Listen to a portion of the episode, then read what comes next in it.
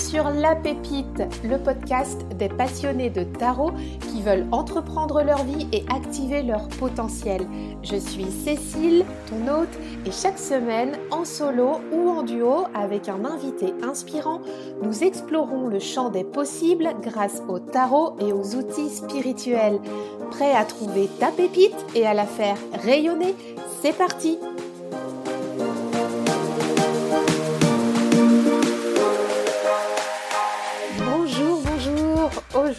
est une grande première pour moi puisque c'est mon premier épisode solo sur le podcast. Alors j'ai un petit peu euh, les pétoches, mais, euh, voilà, ça va bien se passer et aujourd'hui j'avais envie de te proposer un focus sur une thématique liée au tarot et notamment sur les trois plus gros mythes à propos du tarot.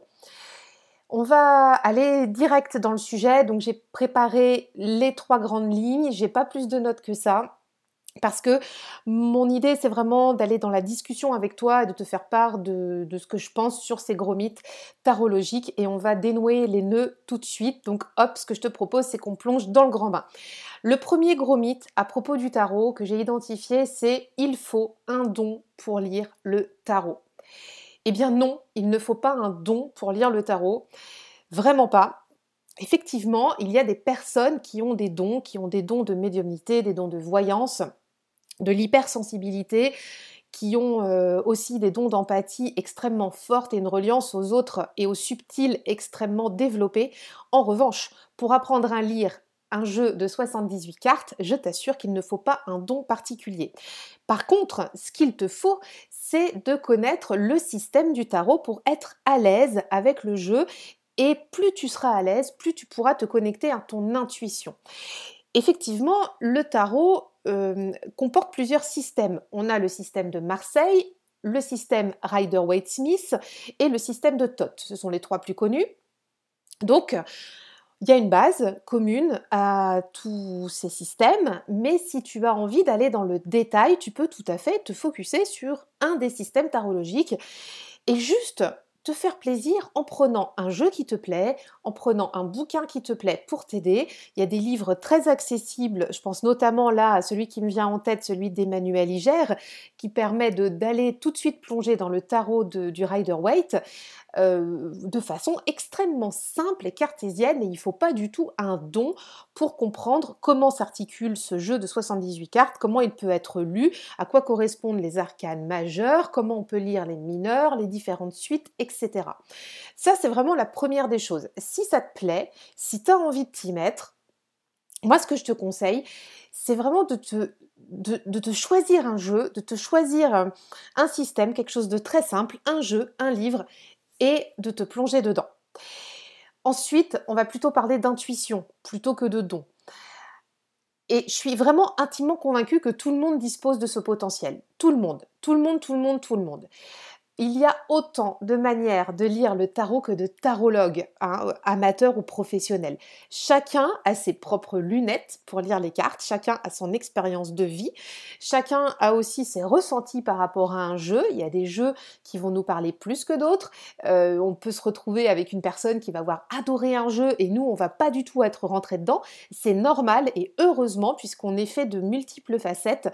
Et donc non, il faut pas un don pour lire le tarot, faut juste voilà, connaître le système pour que tu sois à l'aise et pour que tu puisses développer cette sensibilité, cette intuition que tu as en toi vraiment et que tu puisses après, voilà, faire des lectures fluides, te trouver aussi des, pourquoi pas, des systèmes de tirage qui te rassurent et, euh, hop, et là, ça, ça le fait tout seul et ça déroule.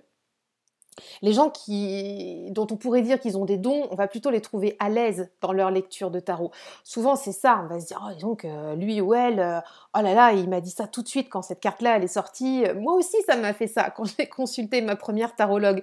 Je me suis dit, mais oh, c'est dingue, elle est forte, elle est trop forte, elle a su tout de suite euh, me dire euh, ça par rapport à la carte là qui est sortie et puis mettre en lien avec l'autre carte quand j'ai tiré ça à ce moment-là. Mais ok, mais finalement, c'est sa pratique qui fait qu'elle est à l'aise. Ok, elle a peut-être un don, mais c'est surtout qu'elle maîtrise son sujet et qu'elle connaît le système et puis qu'elle est très fortement reliée à son intuition et reliée aussi à la personne qui vient la voir. Euh, je suis convaincue que quand tu lis le tarot aux autres et quand on lit le tarot pour les autres, on a besoin d'être en amour avec les autres. Ça, c'est vraiment important. On a besoin d'accueillir les personnes, de, se mettre en lien avec elles, de se connecter à elles de façon, euh, comment te dire ça, euh, très... Euh, très confiante, très désintéressée, juste pour accueillir l'autre dans ce qu'il a à venir nous demander et pour pouvoir bah, faire la lecture du mieux qu'on peut avec tout le cœur qu'on a. Ensuite, je te disais, donc il y a autant de manières de lire le tarot que de tarologues. Il y a aussi différentes approches pour lire le tarot. On parle souvent d'approches psychologiques et d'approches divinatoires. Alors, je t'en ai parlé lors de mon premier épisode. Moi, j'aime bien mêler un petit peu les deux il y a, quand même, euh, notamment sur la lecture Marseille, un petit peu plus de divinatoire, je trouve, mais ça, ce n'est encore une fois que mon ressenti, que sur le côté Rider-Waite qui est pour moi plus projectif. Néanmoins, c'est aussi la convention qu'on va se donner euh, avant un tirage. Quand on va choisir la question, quand on va choisir le thème, quand on va choisir le jeu avec lequel on va tirer, on peut tout à fait établir une convention et c'est comme ça que je procède, moi. Est-ce que ma convention aujourd'hui, ça va être de faire un tirage psychologique, un tirage divinatoire. Quel type de réponse je veux avoir C'est vraiment de poser le cadre. Et pour ça, faut pas un don. Faut juste avoir les idées claires et avoir un plan d'action. Oui, je sais, je t'en parle souvent des plans d'action. Ça, c'est mon dada. Mais c'est tout. C'est une convention, un protocole de se dire si on définit ça pour ce tirage-là, ce sera cette convention-là pour ce tirage-là, avec cette personne, avec ce jeu, avec ce type de lecture. Et quand on change de, tirage, quand on change de thématique ou de personne, on peut refaire une autre convention. Donc tu vois, c'est pas un mythe hein, d'avoir un don pour lire le tarot. Encore une fois, c'est vraiment de te connecter à ton intuition. Je t'invite très très fort à le faire puisque c'est ce qui va faire que tu vas être à l'aise et aussi de t'approprier un système pour être euh, vraiment très fluide dans tes lectures tarologiques et en confiance. Ça, c'était le premier gros mythe qu'on a dégommé. Deuxième gros mythe, le tarot, c'est Madame Irma et sa boule de cristal. Ou alors, autre variante du moment, et là je vais pas me faire des copains et des copines, c'est la sorcière Wiccan, la sorcière verte, la magie, euh, que sais-je. Eh bien ça, euh, de mon point de vue, c'est c'est pas vrai. C'est une part de vérité, mais ce n'est pas toute la vérité. Le tarot, c'est pas que Madame Irma et sa boule de cristal, c'est pas que la sorcière verte, etc., etc. Le tarot, c'est aujourd'hui de nombreuses euh, personnes et professions qui l'utilisent dans, le quotidien euh, de façon très ancrée. Par exemple, il y a des psychologues, des thérapeutes qui utilisent le tarot comme un outil projectif. C'est un outil, encore une fois, ça reste un jeu avec des cartes. À première, euh, de premier abord, il n'y a rien de magique là-dedans on peut tout à fait l'utiliser de façon extrêmement cartésienne, comme je te le disais juste avant, en prenant le système, en collant au système et en s'en servant comme un outil projectif. Il y a beaucoup de thérapeutes qui l'utilisent comme ça. Ensuite, ce que j'aimerais te dire aussi pour euh, développer la réflexion, c'est pas que comment dire, c'est pas que je sois fâchée moi sur l'idée de la, boule de cristal avec Madame Irma ou des sorcières vertes, des sorcières Wiccan ou que sais-je. Enfin, tu sais tout ce truc de sorcier qu'on a en ce moment. Alors, je trouve ça fun, euh, rigolo, mais en tout cas, ça me parle peu quand même moi. Ce qu'il y a, c'est que le tarot fait partie du mythe de la magie. C'est un mythe réel, mais aussi ce qui est intéressant de se dire que c'est un mythe fantasmé. Oui, la magie, ça fait rêver les gens on a aujourd'hui besoin dans notre quotidien d'avoir euh, de la magie, d'amener des paillettes dans notre vie. On a besoin de s'amuser, on a besoin de déconnecter. Il y a peut-être un petit peu moins aussi de, hum, comment dire, euh, de reliance peut-être aux religieux. Moi, par exemple, je, te le partage là, je ne suis pas, euh, je ne suis pas croyante. Néanmoins, ça ne m'empêche pas de m'intéresser à tout ce qui fait partie de l'histoire des religions, de savoir comment ça s'est construit et aussi autour de ça comment les mythes se sont construits. Et donc, il y a le mythe de cette magie et on a besoin de retrouver cette magie dans nos vies. C'est vrai que tout a été quand même assez triste ces derniers temps. Euh, bon, moi, j'ai plutôt tendance à voir le verre à moitié plein, mais c'est pas le cas de tout le monde. Et il faut bien quelque chose auquel se raccrocher. Si on n'est pas, euh, euh, comment dire, à l'aise avec d'autres thématiques et que c'est ça qui nous fait plaisir, on peut tout à fait s'y raccrocher à cette magie avec la magie du tarot. Donc il y a un côté réel dans ce mythe de la magie qu'on va construire autour du tarot, mais il y a aussi un côté fantasmé. Ce que je voudrais te dire, c'est que le plus gros mythe, le tarot, c'est pas Madame Irma, c'est que c'est pas toujours du divinatoire le tarot. On est d'accord, oui, c'est du psychologique, mais c'est pas aussi que du psychologique. C'est comme je te le disais tout à l'heure, il y a autant de pratiques tarologiques que de tarologues. Et eh bien là, c'est pareil. Il y a autant de façons de voir le tarot, de vivre et de sentir le tarot qu'il y a de tarologues. En pratique divinatoire, on a des personnes aujourd'hui qui pratiquent le divinatoire qui sont extrêmement ancrées dans le quotidien et qui euh, sont pas du tout euh, sorciers ou que sais-je. Et, encore une fois, j'ai rien contre, euh, contre tout ce qui est un petit peu sorcellerie et tout ça. Moi, je trouve ça hyper fascinant. Mais néanmoins, ce n'est pas que ça le tarot. On peut aussi faire du divinatoire, de la médiumnité en étant euh, geek, en étant euh, voilà, en, étant bien dans son 21e siècle, tu vois. J'ai vraiment envie de te dire ça. C'est pas forcément un obscurantisme ou un retour en arrière ou quelque chose. Je voudrais pas que tu te méprennes. Hein. Je, n'ai rien du tout contre tout ce mouvement sorcier et autres. encore une fois, que je suis beaucoup parce que ça m'intéresse, mais ce n'est pas ma pratique. et c'est aussi pour ça que je voulais t'en parler aujourd'hui. Et puis, on a donc la pratique psychologique avec les thérapeutes dont on parlait juste avant, la pratique divinatoire où là on va avoir des personnes qui vont pouvoir nous, guider peut-être sur les décisions à prendre sur notre futur. Euh, et puis on a aussi toutes ces pratiques magiques dont je te parlais. Donc faire des rituels avec le tarot, euh, l'amener dans son quotidien avec... Euh, avec ces intentions-là. Il y a des personnes qui vont faire des tirages à chaque changement de saison, qui vont pouvoir euh, faire des rituels de lune avec le tarot, etc.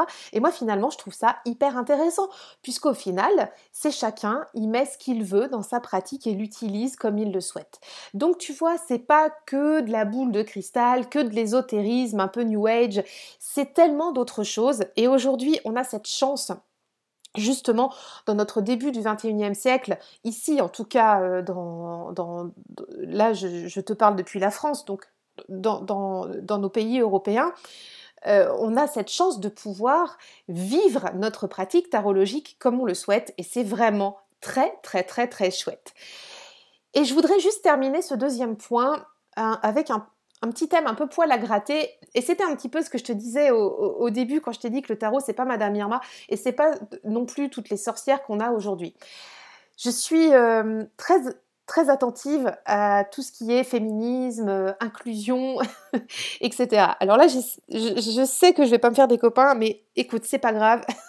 je me dis, je suis chez moi, je suis sur mon podcast, après tout, j'y vais, je balance le truc.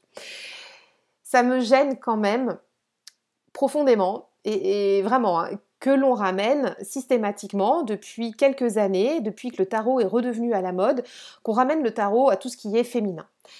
On avait euh, dans le temps, et tu, peux retrouver bien sûr des, ressources euh, historiques, tout, toujours euh, la sorcière avec ses grimoires, avec son corbeau, à faire ses petites potions, les sorcières qui ont été chassées, qui ont été brûlées.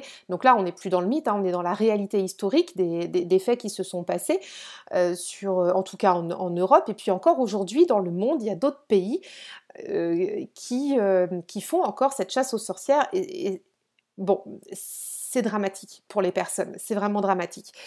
Et aujourd'hui, avec cette mode du tarot qui revient et, euh, ben, moi j'en fais partie aussi. Si je suis là en train de te parler du tarot, c'est bien parce que j'ai un attrait pour, ça et que toi aussi tu as un attrait pour ça si tu m'écoutes. Eh bien moi je trouve aujourd'hui qu'il y a beaucoup trop de féminisation du tarot. On va retrouver beaucoup justement le tarot dans tous ces, ouvrages liés à la sorcière moderne, à la magie. Euh, mais c'est toujours hyper féminisé. Et alors, vraiment très sincèrement, ça me dérange parce que mais il y a des mecs aussi qui pratiquent le tarot. Il y a des tarologues euh, hommes qui sont, euh, qui sont là. Et, et puis, euh, alors déjà, j'ai le sentiment qu'on les oublie. c'est pas cool. Et puis, ça m'agace, moi, que ce soit toujours, toujours rose cuicui, les petits oiseaux, pour s'adresser aux femmes dans ce type d'ouvrage. Voilà. Message est passé. S'il y a des, des maisons d'édition qui m'écoutent, voilà, le message est passé. J'aimerais tellement aujourd'hui qu'on ait euh, un tarot beaucoup plus inclusif, beaucoup plus yin et yang, beaucoup plus euh, euh, alchimie du féminin et du masculin, et, qu'on arrête de, caler ça en fait sur le rose, le rose bonbon qu'on veut bien coller aux femmes qui pratiquent le tarot. Ça m'agace, c'est pas du tout mon kiff. Et je trouve que bah, qu'on mérite autre chose, tous hommes et femmes, on mérite autre chose avec ce jeu et ce tarot mérite aussi autre chose. Donc voilà, le message est passé. C'est pour ça aussi que le tarot, ce n'est pas que Madame Irma et sa boule de cristal dans la représentation stéréotypée qu'on veut bien lui amener. Ça, c'était le deuxième point. Le troisième point, autre gros mythe à dégommer, le tarot décide pour nous. Non, non, non, le tarot ne décide pas pour nous. Qu'on soit en pratique psychologique, divinatoire ou magique, le tarot ne décide pas. On a toujours notre libre arbitre. Le tarot nous transmet un message que nous pouvons interpréter en fonction de la question que nous avons posée, de la convention que nous avons définie au début du tirage, du contexte du tirage, de notre perception à l'instant T de, des cartes qui sont sorties et aussi de la sensibilité de celui ou celle justement qui tire les cartes. Donc en aucun cas, le tarot ne décide pour nous. Ça, c'est une conviction extrêmement forte que j'ai quand je fais mes tirages de cartes, c'est le consultant dispose toujours de son libre arbitre. Tout le temps, tout le temps, tout le temps. Et même en divinatoire, moi je pratique aussi un petit peu du divinatoire, hein, comme je te le disais juste avant. Je pratique beaucoup de psychologique et aussi du divinatoire. Mais en divinatoire, c'est pas immuable. Le tarot en divinatoire, il nous invite surtout aussi à répondre à la question comment et non pas à répondre au quoi. Par exemple, en divinatoire, si on va euh, demander, je, dis n'importe quoi, comment va se passer ma journée de demain, eh ben, le tarot va poser le cadre, mais il va t'inviter à répondre à comment bien vivre ta journée de demain si tu es en divinatoire ou en projectif. Mais il va pas te dire euh, bah ça va se passer comme ça, à 8 heures tu vas avoir le téléphone qui sonne, euh, euh, ton repas tu vas aller là puis tu vas manger avec un tel. Bah non. en fait non, parce que dans ta journée il peut se passer d'autres événements et puis c'est toi qui décides. Vraiment c'est toi qui décides. Donc même en divinatoire, il va te donner une tendance ton tarot, ton jeu. Et en tout cas, encore une fois, c'est selon l'interprétation, comme on l'a vu juste avant, de ce que tu vas faire des de la convention que tu as établie, comment tu te sens aussi au moment du tirage. Mais il va te donner cette information de comment tu vas faire ta journée par rapport au message qu'il te donne, mais pas à te dire quoi faire dans ta journée. Tu vois? Tu vois la différence, c'est vraiment super important. Donc le tarot, il décide jamais pour nous. Que tu sois en divinatoire, que tu sois en psychologique ou même en magique. Alors, la pratique magique, elle est intéressante. Je m'en sers aussi un petit peu des fois, notamment sur des projections de cartes. Par exemple, en ce moment, je suis très connectée au roi de denier, à toute la suite des deniers des deniers. Donc quand je vais travailler sur une carte en particulier, je vais je vais pas faire de rituel magique, moi je fais pas ça, je n'allume pas d'encens, je fais pas de trucs comme ça, mais par contre, j'ai quand même un petit porte-carte, tu vois, euh, euh, euh, c'est comme un, petit hôtel, j'ai mis une petite nappe de tirage, j'ai quand même un porte-carte avec ma petite chouette à vœux à côté. Et si je dois travailler sur une carte en particulier, je vais la poser là. Et encore une fois, c'est pas cette carte qui va décider pour moi.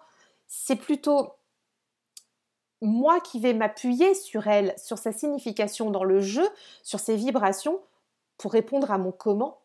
Et c'est pas elle qui va me dire quoi faire. C'est plutôt moi qui vais cheminer en sa compagnie pour découvrir comment faire. Tu vois, ça c'est vraiment le libre arbitre que le tarot t'invite à avoir dans ta pratique. Voilà, on a fait le tour des trois plus gros mythes à propos du tarot. Je te les redis très vite fait. Le premier mythe, il faut un don pour lire le tarot. On a vu que c'était pas du tout le cas. C'est plutôt apprendre le système pour être à l'aise et te connecter à ton intuition. Il y a autant de manières de lire le tarot que de tarologues. Deuxième plus gros mythe qu'on a désingué, c'était le tarot, c'est Madame Irma et sa boule de cristal. Pas du tout, il existe autant de pratiques tarologiques pareilles que de tarologues, chacun fait bien comme il veut, et puis on a mis aussi une petite patte, tu te souviens, de féminisme et d'inclusion, au moins mon rêve c'est vraiment que, ce tarot soit accessible à tous et sans aucun stéréotype. Et troisième plus gros mythe, le tarot décide pour nous, non en aucun cas, le consultant a toujours, toujours, toujours son libre arbitre. Tu as ton libre arbitre quand tu lis les cartes. C'est juste un accompagnement à comprendre comment faire et non à te dire quoi faire. J'espère que cet épisode t'a plu. Surtout vraiment, si tu as des commentaires, je serais ravie euh, de pouvoir en discuter avec toi. Euh, on peut se retrouver sur Instagram. Mon compte c'est euh. N'hésite pas, je serais ravie d'échanger avec toi. Et je pense que le deuxième point a été un petit poil à gratter. Donc j'ai très très hâte d'avoir vos retours là-dessus. Et n'hésitez pas à me dire aussi si vous avez d'autres gros mythes à dégommer. On pourra en faire un autre épisode de podcast. Je te souhaite une très belle journée. Salut Merci d'avoir écouté cet épisode. Si tu l'as aimé, je t'invite à suivre La Pépite et à mettre 5 étoiles sur Apple Podcast ou sur ton application habituelle. Tu peux aussi laisser ton témoignage, ça fait toujours plaisir.